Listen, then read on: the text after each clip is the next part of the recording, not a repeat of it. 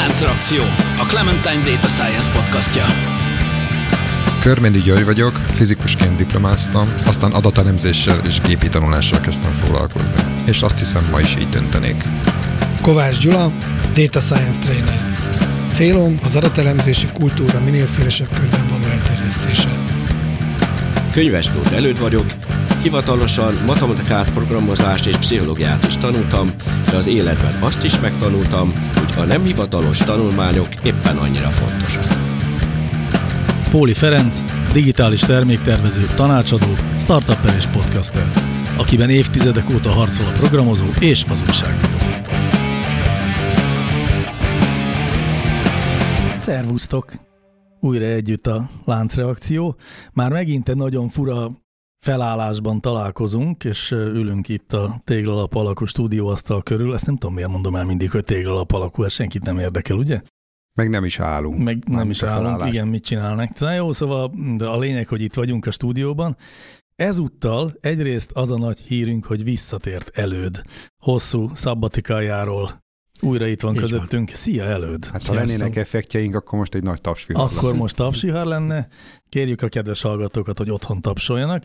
Viszont, és másrészt pedig vendégünk van ezúttal, mégpedig Becker György. Hello, sziasztok! Szevasz, figyelj, csak mindig bonyolult nekem bemutatni téged, mert mondjuk, hogy reklámpszichológust mondok, azzal egy szűk szeletét lefedem az életednek, de azért nem mindent. Korán nem sem. mindent, persze. Hát voltam kreatív igazgató, voltam hangtechnikus, ahogy az előbb megbeszéltük, és most tanítok egy csomó egyetemen, úgyhogy... De és voltál közvéleménykutató is, igaz? Piackutató, Tehát volt igen. egy piackutató céged? Igen, marketingkutatással foglalkoztunk hosszú évtizedeken keresztül, úgyhogy sok száz interjút és fókuszcsoportot moderáltam, és sok száz tanulmányt írtam ezekből, amelyek hát nem publikusak, mert úgyis feleknél vannak, de valamennyire azt mondom, hogy, hogy a érzékeny új begyem a valóság útőerén tartom.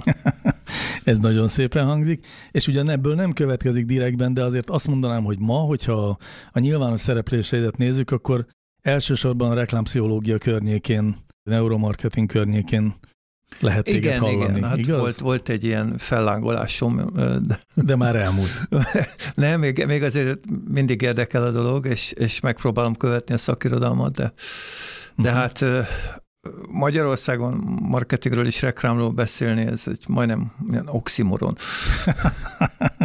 Na jó, de ebben most nem menjünk bele, az egy másik szakma.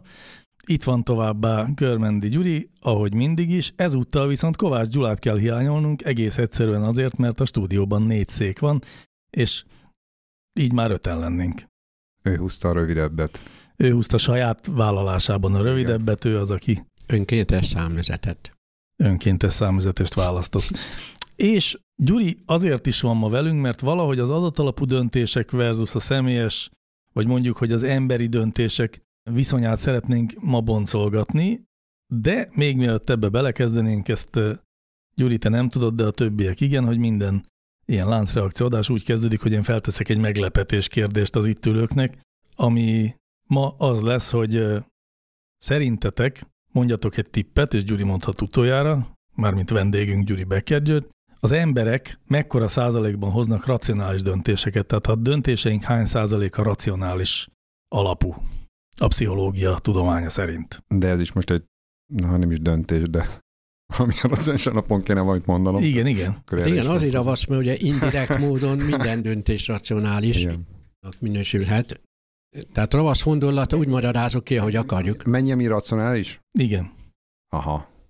Jó, hát nyilván azt kéne tisztázni, hogy mit értünk azon, hogy racionális döntés. Mert hát ami egy alapos egy... megfontolás után a környezeti paramétereket, meg mindent figyelembe véve. Tehát a tények az optimális. szigorúan a tényekre a tényekhez, hivatkozva, van, ami igen. abban az esetben, amikor a tények egyébként leírják a valóságot, és abból egyáltalán lehet mondani valamit, így definiál egy fizikus, így van. És akkor, és akkor ezekben az esetekben én úgy is döntök, mint ahogy az egyébként a Pontosan. jön. Hát nem tudom, szerintem kevés ilyen eset van. Nagyon 30 százalék. 30 százalék. Pláne, ha figyelembe veszik, hogy ugye pszichológiailag ugye lehet azt tudni, hogy az ember nem nagyon van tisztában a saját motivációival, tehát aminek alapján aztán akár racionálisan vagy nem racionálisan ja, igen, dönthetne, tehát Tehát tulajdonképpen nullát is lehetne mondani. Az egy ravaszabb kérdés, hogy hány esetben érzem úgy, vagy vélem úgy, hogy én ez egy racionális döntés volt. Hát, hogyha az a kérdés, hogy hány esetben érzi úgy, akkor szerintem mondhatnánk 80-90, akár 100 százalékot, de hogyha a valóságot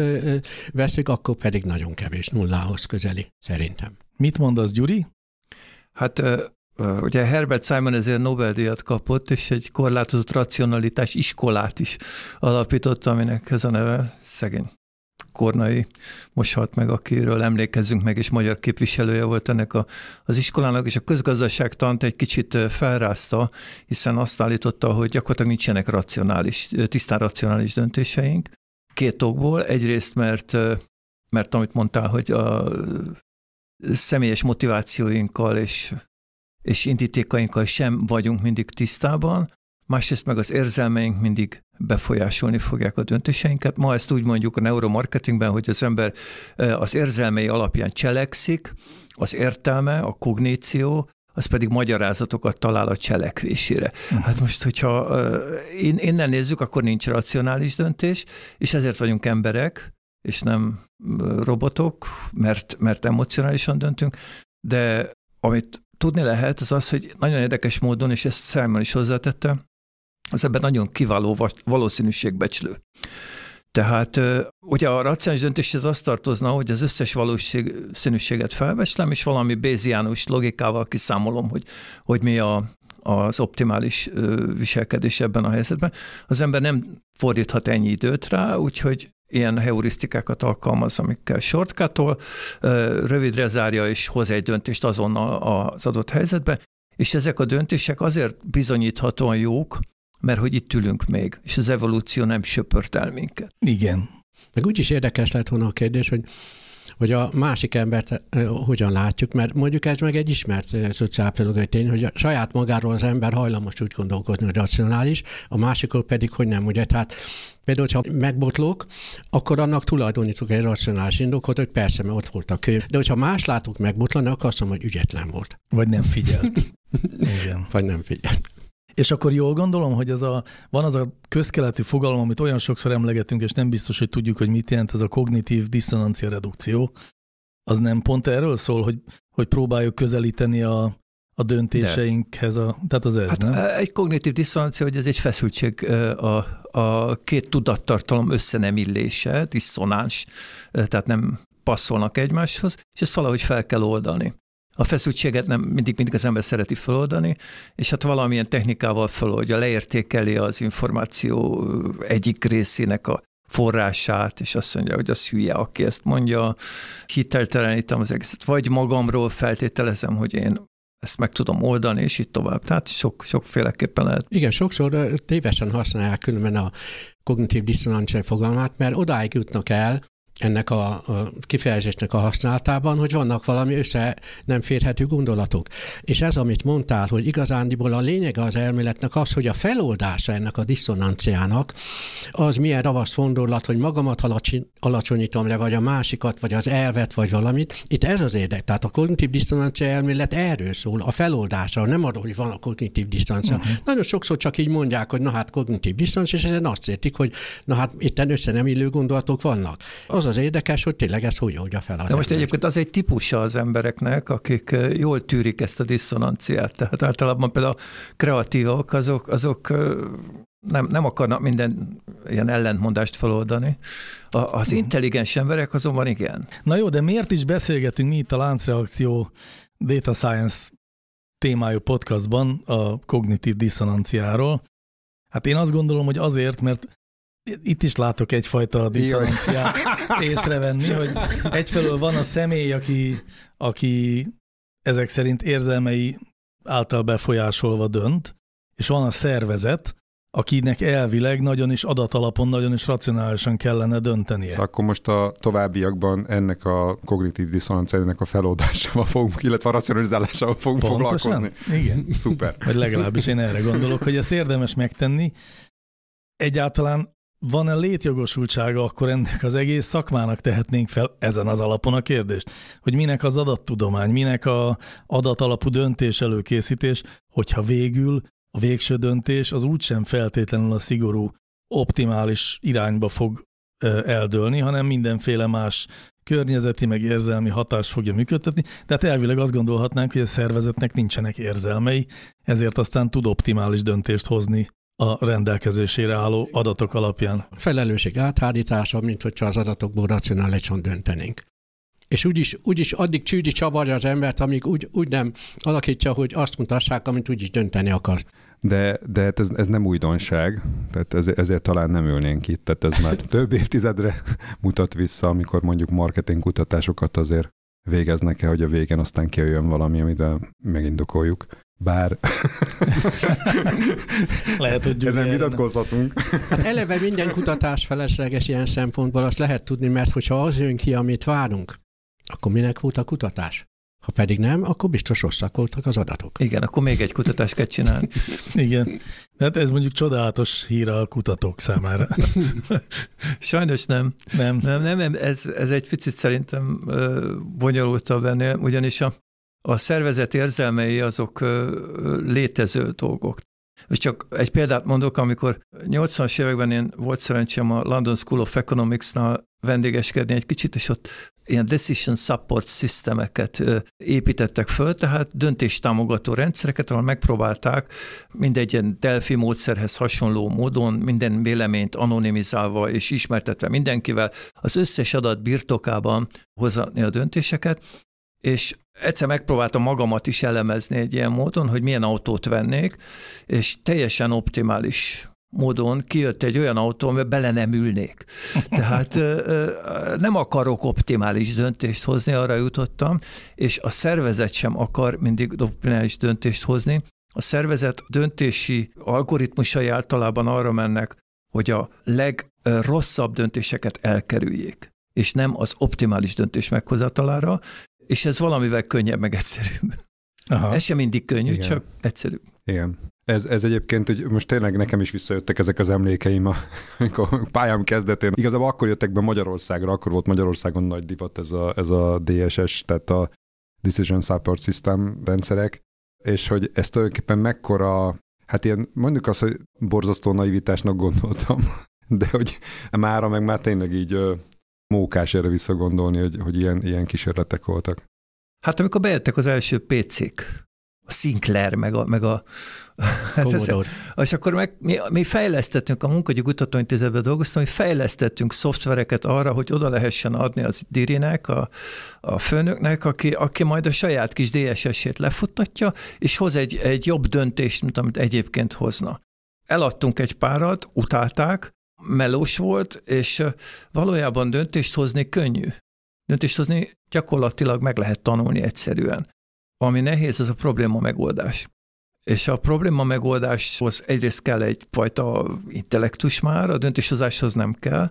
A döntéshozáshoz elég egy kis gyakorlat, meg, meg elolvasni a kézikönyvet, hogy ha kigyullad a piros lámpa, nyom meg a zöld gombot. Szóval körülbelül ilyen... Majmokat megetetni gombokhoz nem nyúlni, csak igen, a klasszikus igen. példát idézem.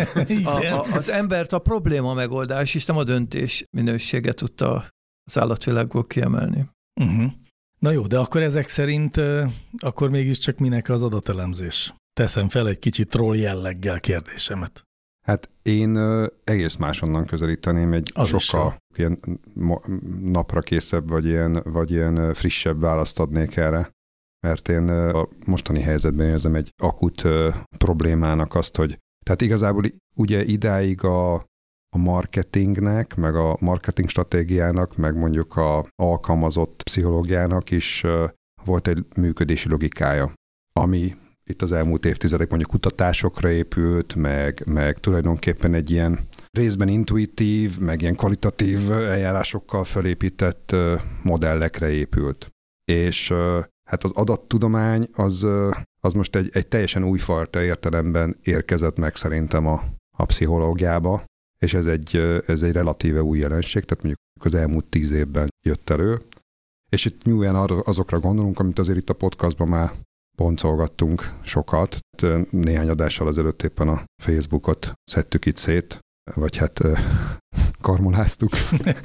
Igen. hogy mi ez a különböző gépi tanulási modellekre, meg e, egyebekre épülő mondjuk olyan ajánlórendszerek, meg egyéb, ami tudja a háttérben működni, az a nagybetűs algoritmus, amit mondjuk a Facebook kapcsán is kritizálnak, és tulajdonképpen hát viselkedés befolyásoló, manipuláló jelleggel építik be, nyilván azért, hogy kattintás generáljon, hogy, hogy figyelmet vonzon oda. Például ugye most csak a hivatkozás miatt, amikor kiderült, hogy tehát egyrészt a tinédzsereket is nagyon erősen tudták ezzel befolyásolni, meg általában mindenkit, azzal, hogy például a hírfolyamban, vagy a kommentmezőben azokba, azokat a kommenteket tették oda az adott felhasználók, amire tudták, hogy az mondjuk feldühíti. Nem azért, mert fel akarták dühíteni, tehát nem volt ilyen morális megfontolás mögött, se pro, se kontra, egyszerűen ezzel lehetett a legtöbb idejük oda kötni. És ez a dolog, ez, ez ez mögött semmilyen mondjuk ilyen, ilyen marketingesnek a döntése nem volt, hát annyiban, hogy odaraktak egy algoritmust, és az algoritmus találta ezt ki, hogy ez így a legpraktikusabb mondjuk a cégnek az üzleti érdekei mentén.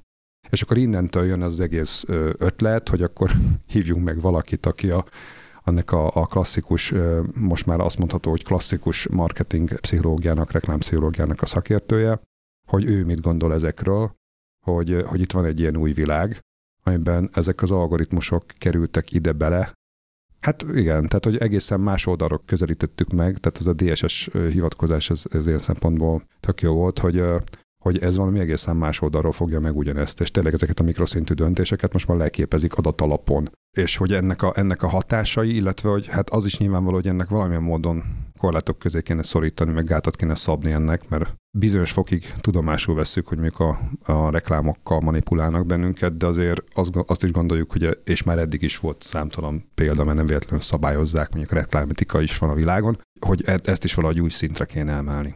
Kicsit úgy értettem, aztán adom a szót tovább, de hogy akkor jól értem, hogy azt mondod, hogy inkább a, az adatalapú algoritmusok alakulnak hozzá ehhez a már ismert setuphoz, ehhez a már ismert emberi működéshez?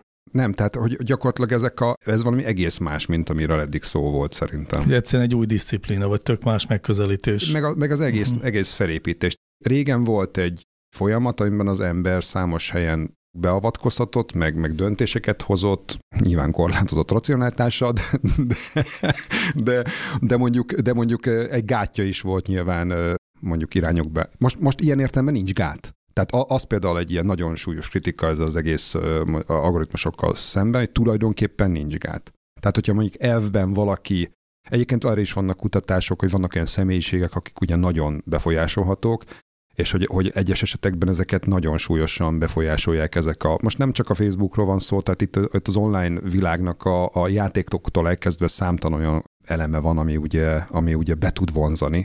Közgazdasági kereteket is próbálnak ennek az egésznek adni, tulajdonképpen most már ezt próbálják megregadni. Eddig is próbálták, csak ugye most ez sokkal, tehát más szinten és minőségben. Uh-huh. Én, én nem itt látom a minőségi ugrást, én azt gondolom, hogy a, a befolyásolás az a az egyidős az emberiséggel, és, és befolyásolni akarjuk egymást, és hazudunk egymásnak a, a saját képességeinkről, a saját szépségünkről. Elhitetjük a másikkal, hogy, hogy jobbak vagyunk, mint amilyenek, mindenféle okból, és hát a, éppen ezért ugye a, például a Bibliában nincs, hogy ne hazudj. Ugye hamis tanúságot ne tégy olyan van, de az más. Az arról szól, hogy ne tanúsítsd azt, hogy, hogy más ember van rosszat csinált. Tehát az embernek ez a mimikrie, ez természetes dolog. Az, hogy most egy algoritmus kezébe adjuk azt, hogy minket befolyásoljon, ettől elkezdtünk félni. De szerintem nem történt nagy dolog. Az algoritmus egy csinál mást, mint valószínűségeket jobban becsül, mint mi.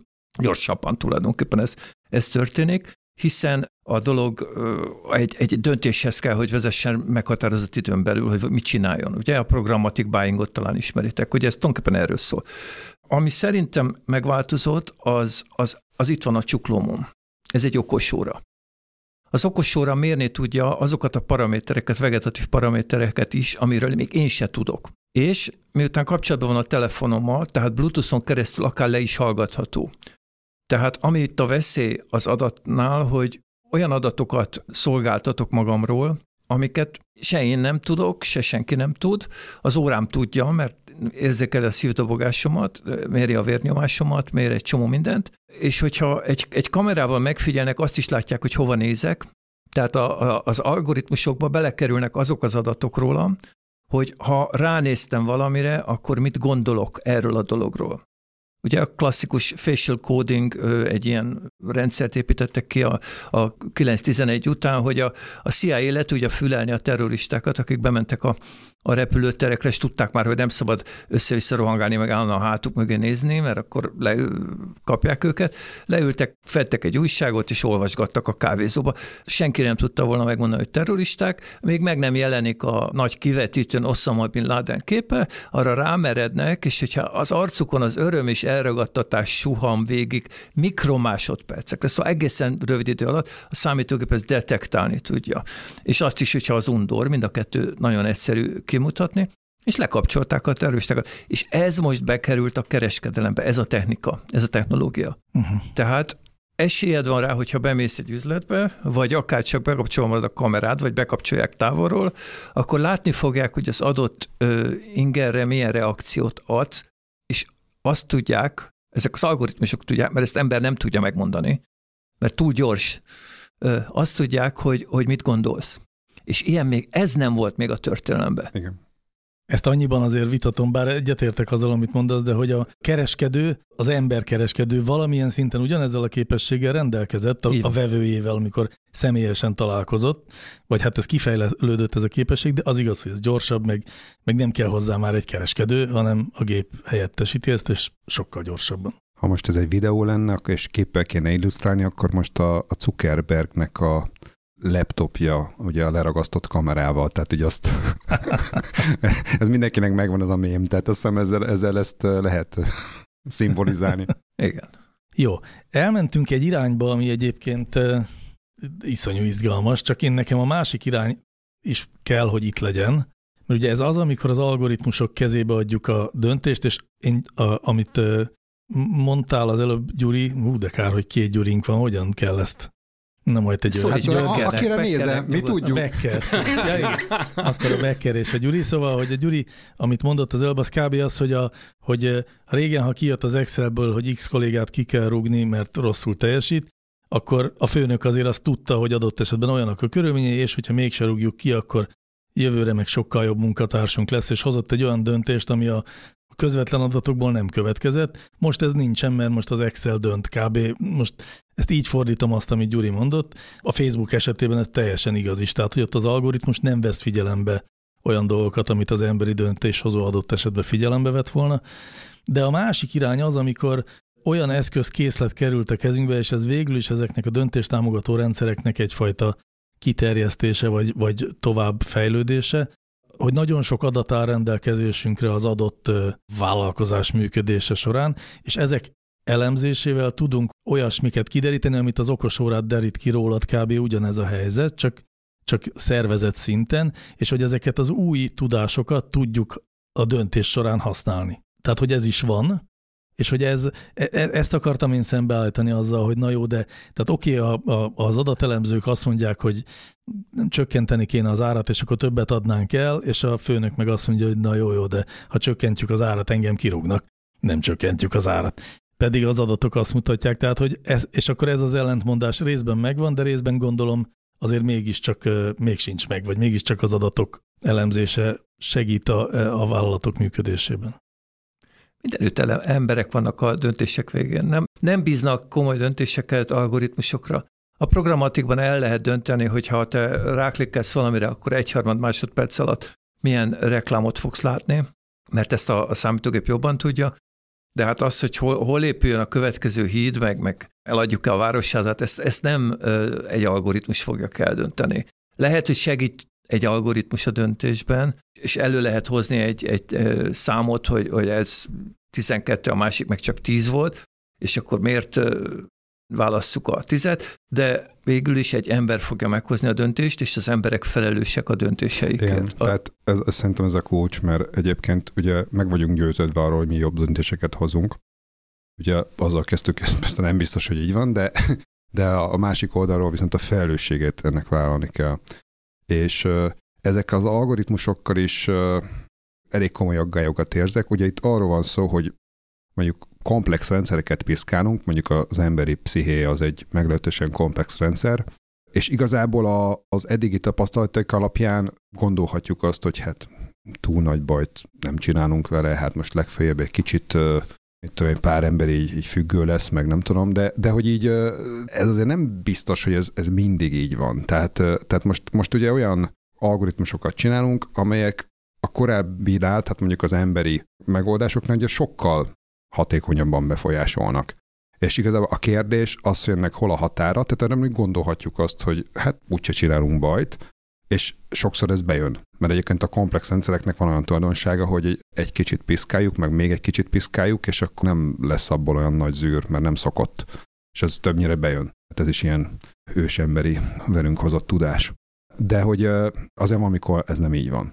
És akkor most én a, ugye a saját hátteremből én a, mondjuk, a, mondjuk a radioaktivitás kutatásának a hajnalát emelném ki, amikor ugye klasszikus módszerekkel elkezdték ezeket jobbra-balra vizsgálni, és nem voltak tisztában például az emberi szervezetre gyakorolt hatásával, és a, azok a első nagy tudósai ennek, azok rendre meg is haltak különböző sugárbetegséggel kapcsolatos problémákban. Ugyan arról van szó, hogy ezek az algoritmusok fekete dobozok. Tehát annyit mondtunk az algoritmusnak, valamilyen elvont értelemben, hogy akkor működsz jól ezeken az adatokon, az a, az a cél, hogy minél jobban oda vonzd a figyelmet. És akkor arra van optimalizálva, hogy az A, a B, a C felhasználó az minél több időt töltsön el mondjuk egy képernyő előtt. Tehát ennyit mondtunk neki, meg ott van egy rakásadat, ami éppen rendelkezésünkre áll. Hogyha vagyunk elég pofátlanok, hogy a videót is bekapcsoljuk, és nézzük is, a, mit csinál, vagy, a, vagy a, éppen a egérmozgását, vagy bármit, akkor, akkor azt is hozzá fogjuk tenni az adatokhoz. És akkor ebből az egészből nyilván azt gondolhatjuk, hogy minél több adatunk van, akkor úgy nagyságrendileg annál komplexebb és, és jobb modelleket tud alakítani, de az látszik, hogy már egyébként elég kevés adatból is nagyon jókat tud meg, meg ugye nézheti azt is, hogy mit kommentelünk, meg milyen aktivitásunk van, és akkor ebből egy, egy nagyon jó, nagyon gyors modell fog összeállni, ami nagyon hatékonyan fogja befolyásolni a figyelmünket, és a kérdés az az, hogy nem mentünk-e túl egy határon. Egyre több olyan jel van, hogy de igen. Közben gondolkodtam, hogy lehetne valami nagyon konkrét példát mondani, hogy legalább valamelyik vonatkozását ennek az ügynek, amit tárgyalunk, egy kicsit jobban érzékeltetni, azt jobban érzékeltetni, hogy mennyire igaz az, hogy az embernek a felelőssége a végső döntés. Vannak ezek az árérzékenységvizsgálatok például, amik általában nem műszeres vizsgálatok, négy kérdést föltesznek az embereknek, hogy mi az a túl drága, mennyire már semmiképpen nem venné, nem venné meg, mi az, amiért mindenképpen megvenni, mert jó vásár, mi az, ami éppen azon a határon van, hogy megvenni meg, vagy éppen azon a határon nem, és akkor ebből négy nagyon érdekes görbét lehet játszani, amiknek a meccés pontjai megadnak ö, olyan értékhatárokat, amiknél, hogyha drágábban vagy olcsóbban adjuk, akkor mindenképpen nagyon sok vásárlót veszítünk. Tehát így matematikailag ki lehet hozni egy ilyen úgynevezett optimális árat, és többféle értelemben lehet optimális árat kihozni, mert az egyik fajta optimális ár az a kereskedőre nézve optimális, hogy, hogy ő mikor jár a legjobban, a másik pedig, hogy a vásárló mikor jár a legjobban. Na most lényeg az, hogy, hogy matematikailag különféle érdekes pontjai, meg meccődés pontjai vannak ezek, az ezekkel kapcsolatos görbék ábrázolásának. Na most az, hogy mekkora felelősség az embernek a döntésben, az, az úgy jön ide, hogy az embernek van egy célja, hogy most mit akarok én optimalizálni én, mint kereskedő mondjuk a saját nyereségemet, vagy, vagy a vásárolnak a, a jó érzését, vagy valami egészen más.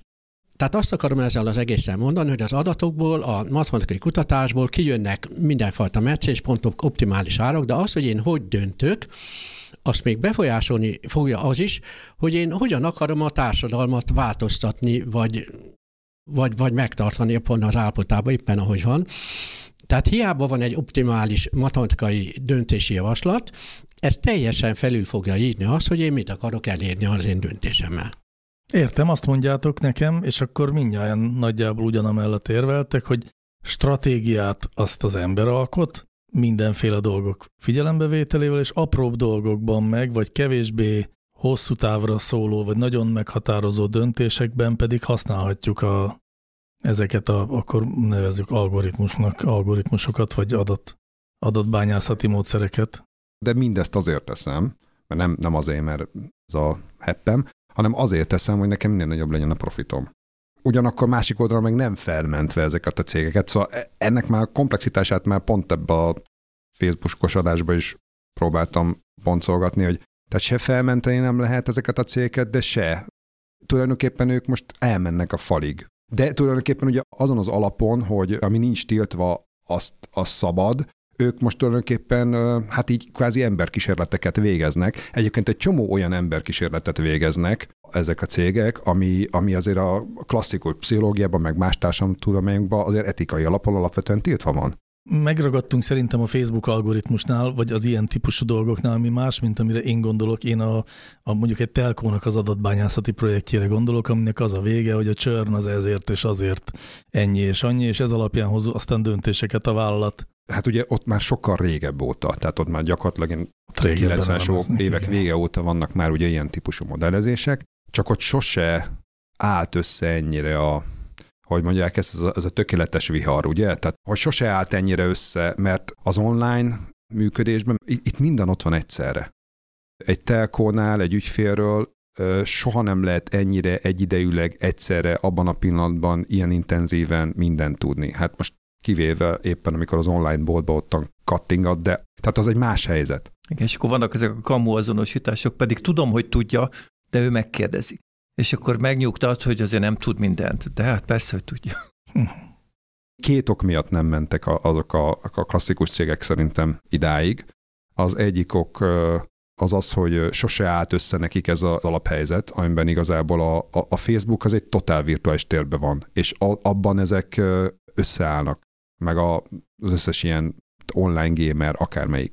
A, a telkónál ez, ez sose áll így össze, ez egyik. A másik meg az, amit mondasz, hogy emiatt aztán a, az emberi bevonódás is, a döntéshozatalok, azok egészen más szintűek voltak, tehát hogy eleveben voltak folyamatosan, ami, ami aztán természetes gátja volt annak, hogy ez, ez mondjuk ennyire elfajuljon. De Gyuri, Gyuri egy, egy nagyon fontos momentum azért van. Szerintem az a fal, hogy a döntést átadjuk-e. És a döntést nem adtuk át, Facebook nem adta át a döntést. A Facebook annyit tesz, hogy, hogy tudja, hogy mit, mi érdekel téged, és azt kínálja föl, de nem veteti meg veled. Nem, nem az van, hogy már meg is rendelte neked a Facebook.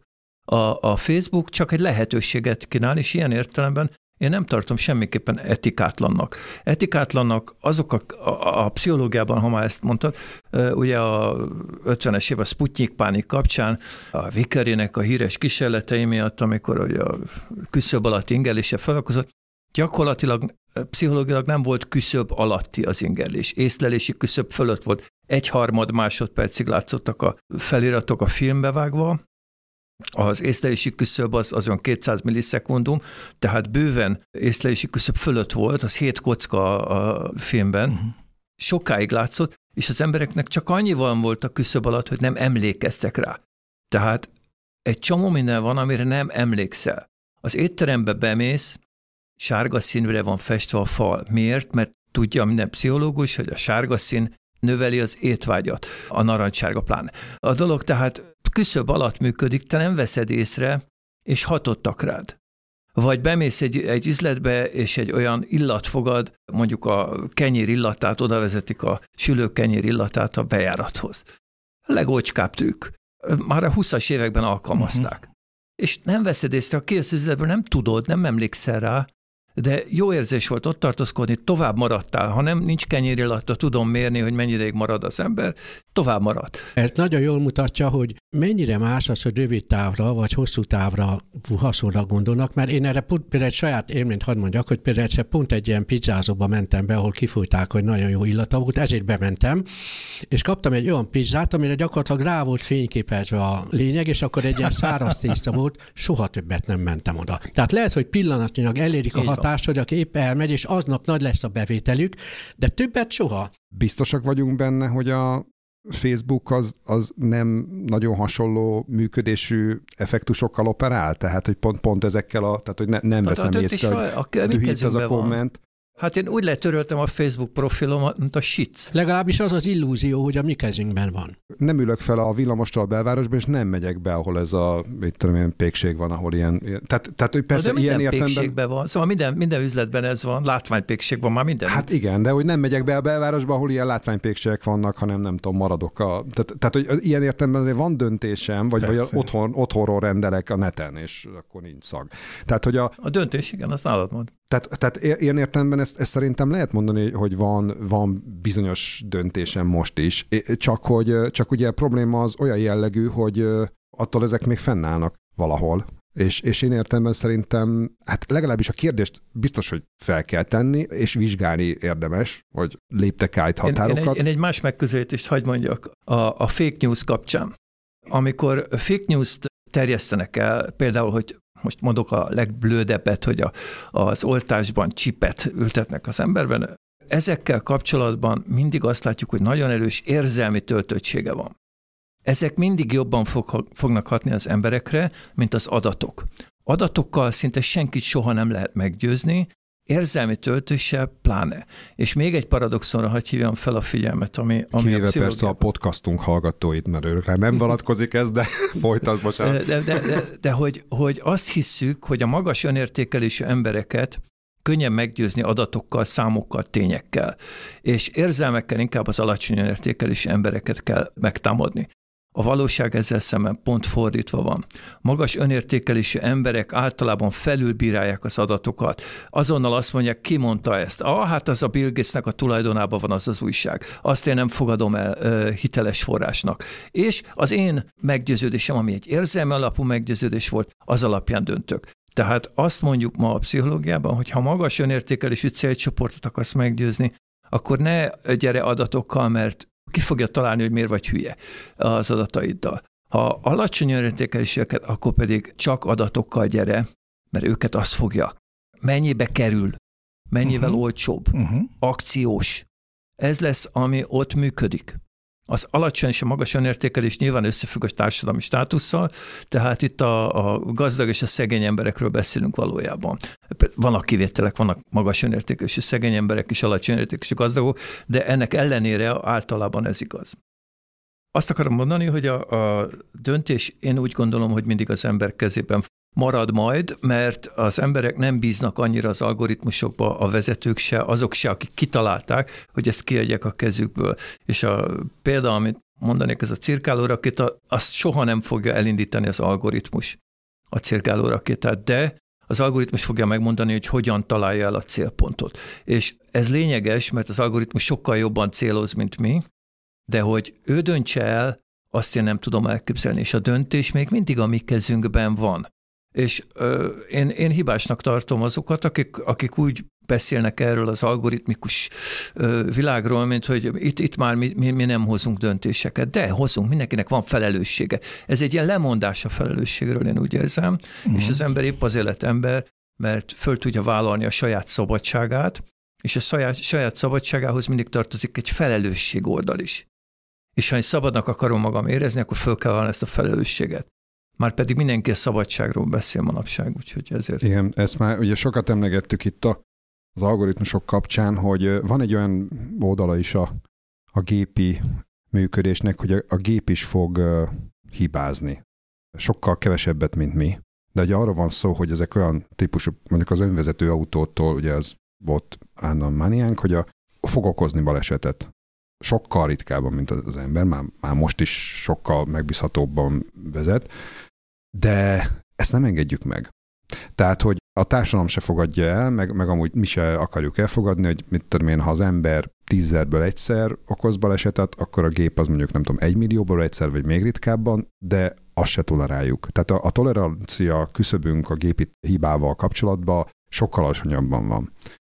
És ezért is a felelősség az nem megkerülhető, meg átugorható. Tehát, hogy az, e, ezzel kapcsolatban ha gépi intelligenciát használunk, akkor sokkal nagyobb kihívások vannak. Tehát az igazi kihívások mondjuk az emberi döntés, meg az emberi felelősség körül vannak, ami, ami, ami a mi házi feladatunk, te embereknek. Tehát a, a gép az is megtanulja a dolgát, de nekünk meg ez a kihívás, hogy ezt hogyan kezeljük. Akkor mondhatom azt, hogy pont egy olyan történelmi pillanatban vagyunk, vagy a történelemnek pont egy olyan pillanatában vagyunk, ami viszonylag rövid valószínűleg, amikor éppen a technika előzött be egy kicsit, amennyiben tudom én olyan hatásoknak vagyunk kitéve, akár a Facebookon, akár az online marketing területén, amire még nem feltétlenül készültünk fel. Egyrészt a technika is egy kicsit a szürke zónában mozog, tehát nincs úgy szabályozva, másrészt még mi sem tanultunk meg ezzel feltétlenül együtt élni, de egyrészt majd mi adaptálódni fogunk, úgy is, hogy megtanuljuk ezt értelmezni, kezelni, még úgy is, hogy szabályozzuk a technikát, és megmondjuk, hogy mi az, amit már nem engedhetünk meg neki, és ezért egy idő után el fogunk odaérni, hogy ezeket a döntéseket, amit a Becker mond, ezeket nem csak úgy tudjuk meghozni, hogy letörlöm a Facebook profilomat vagy sem, hanem hogy az ott abban a hírfolyamban történő dolgokat tudom a helyén kezelni, tudok belőle kinézni, és így tovább, és így tovább. Igen. Van egy olyan irányzat, vagy olyan hangok, akik ugye azt vetítik előre, hogy a, a mesterséges intelligencia az egyik pillanatról másikra ébred fel, és nem tudom, ilyen, ilyen szuperhumán képességekkel fog rendelkezni, és egy csomó szifiben ez a gondolat megjelenik. Ezt nyilván nem, nem lehet teljesen kizárni, de én azt gondolom, hogy ez nem, nem így van, meg nagyon sokáig nem így lesz. Tehát ezeknél a technológiákra egyszerűen erről nincs szó, hanem arról van szó, hogy én kontroll alatt tudom tartani.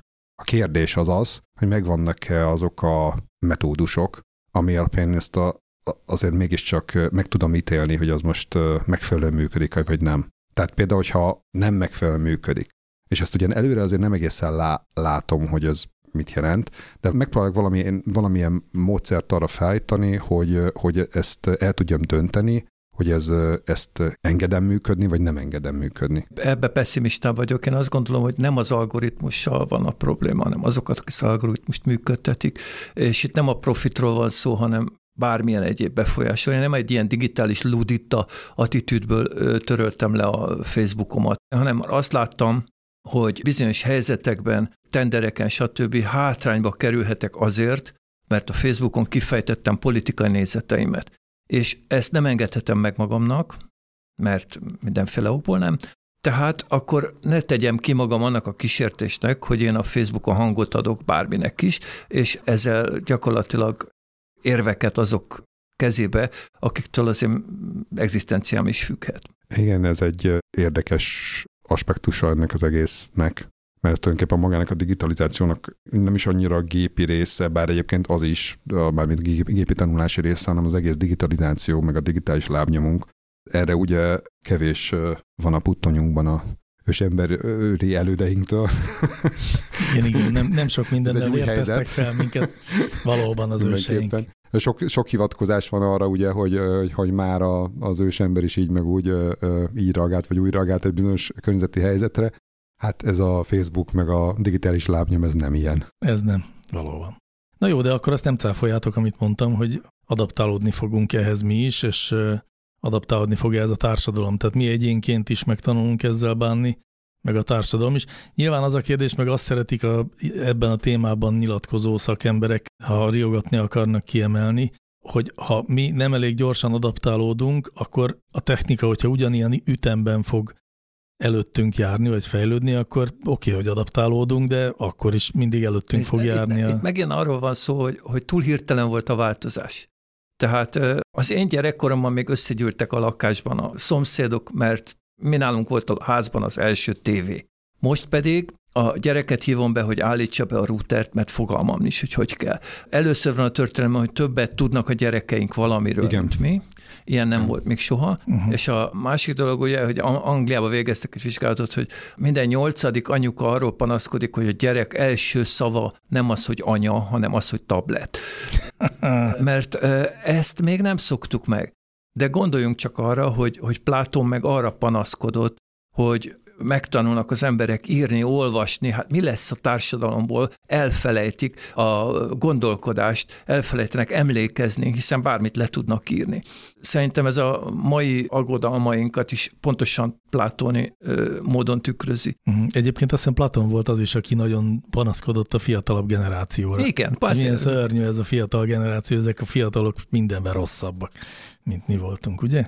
Igen. Hát szerint, igen, ezek, ezek szerintem régi minták. Na de mindig örökök. Szóval örökök, ezt, ezt örökök, hoztuk magunkkal. Igen, igen, igen, ezt hoztuk. Ezt adta nekünk az ősember, igen, ha valamit a igen. Facebook ellen, vagy a Facebook befolyásolása ellen. Jó van, én azt hiszem, hogy eljutottunk a végére. Becker Gyurinek köszönjük szépen, hogy velünk volt, a hallgatóknak pedig azt, hogy meghallgattak minket.